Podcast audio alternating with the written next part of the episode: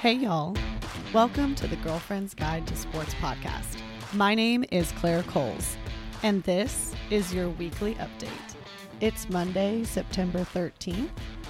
Let's start with the in case you missed it portion and then go on to what to watch this upcoming week in the world of sports. So, first of all, thanks for bearing with me. Obviously, this did not come out on Monday because I have had a concussion. So, um, I've actually had to do this in a couple of pieces on a couple of days as I'm not supposed to look at any screens, which is really hard in today's day and age. So, thank you for bearing with me. We'll be going over baseball, college football, NFL, some golf, and Major League Tennis. One of the most famous New York Yankees, Derek Jeter, is now officially in the Hall of Fame. He was inducted over the past weekend, and in typical Jeter fashion, in his number two jersey, his speech was appreciative and funny as he poked fun at the fact that he was not unanimously voted into the Hall of Fame by one person. And I think we all know what area of the country that originated from Boston.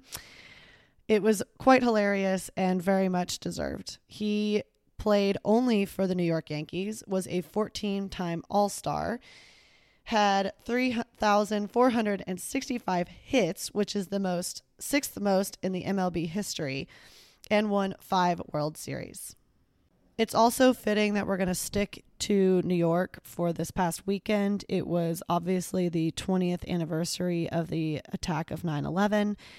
And even more fittingly, the Battle of New York baseball game happened this weekend between the Mets and the Yankees. The Yankees won game one on Saturday, but the Mets came back to win on Sunday. Overall, this means that the Mets won the regular season matchups between the two teams 4 to 2.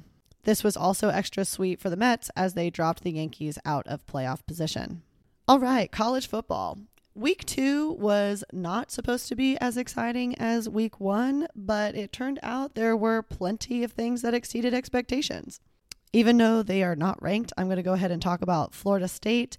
They suffered their first loss to an FCS team ever, losing to Jacksonville State in the final play of the game to add insult to injury, the reason why this is such a big deal when a Power Five team loses to an FCS team is the FCS teams actually get paid to come to Power Five stadiums and play. So Jacksonville State actually made about $400,000 just for playing in the game. And then they won. So, kind of insult to injury for the Seminoles. In what I think was a surprise to everyone, number 12 Oregon went to Columbus to play number 3 Ohio State and won without their best player. So that just pretty much shoots Ohio State's college football playoff hopes, but majorly improves the Pac 12 as they, they now have Oregon and UCLA in fighting position.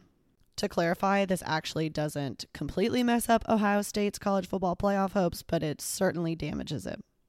Arkansas frankly kicked Texas's butt since this is a since I don't want to put censored on this podcast. They won 40 to 21 against the number 15 team in the nation. And frankly, it wasn't close. Texas had their quarterback Card in and they eventually did replace him with Thompson.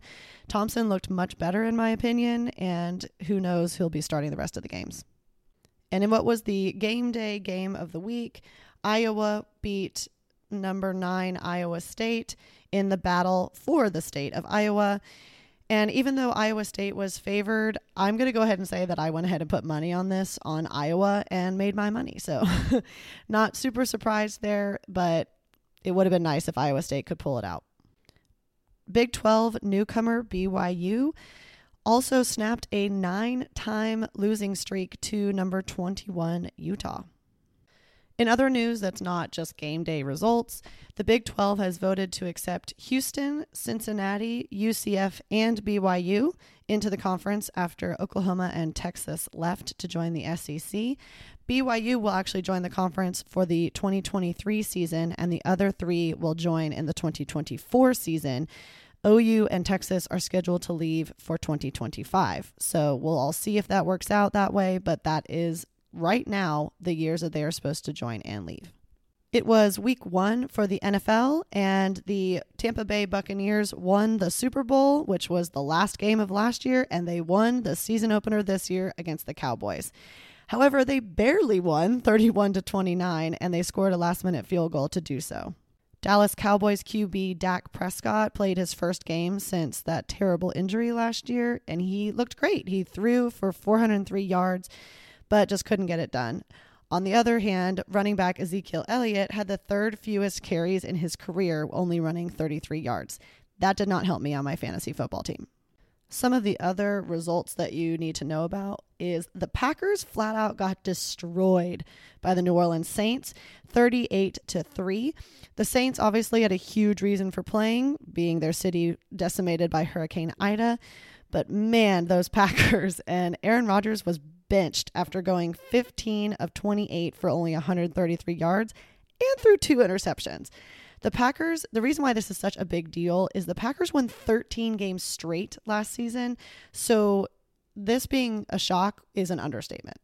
Also, the New Orleans Saints, this is their first year without Drew Brees, and Jameis Winston was the starting quarterback for this game.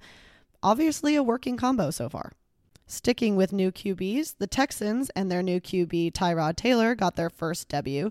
Remember, they didn't have a lot of those last year against the Jaguars, winning 37 to 21. The Jaguars also have a new QB in Clemson's Trevor Lawrence with their new head coach Urban Meyer.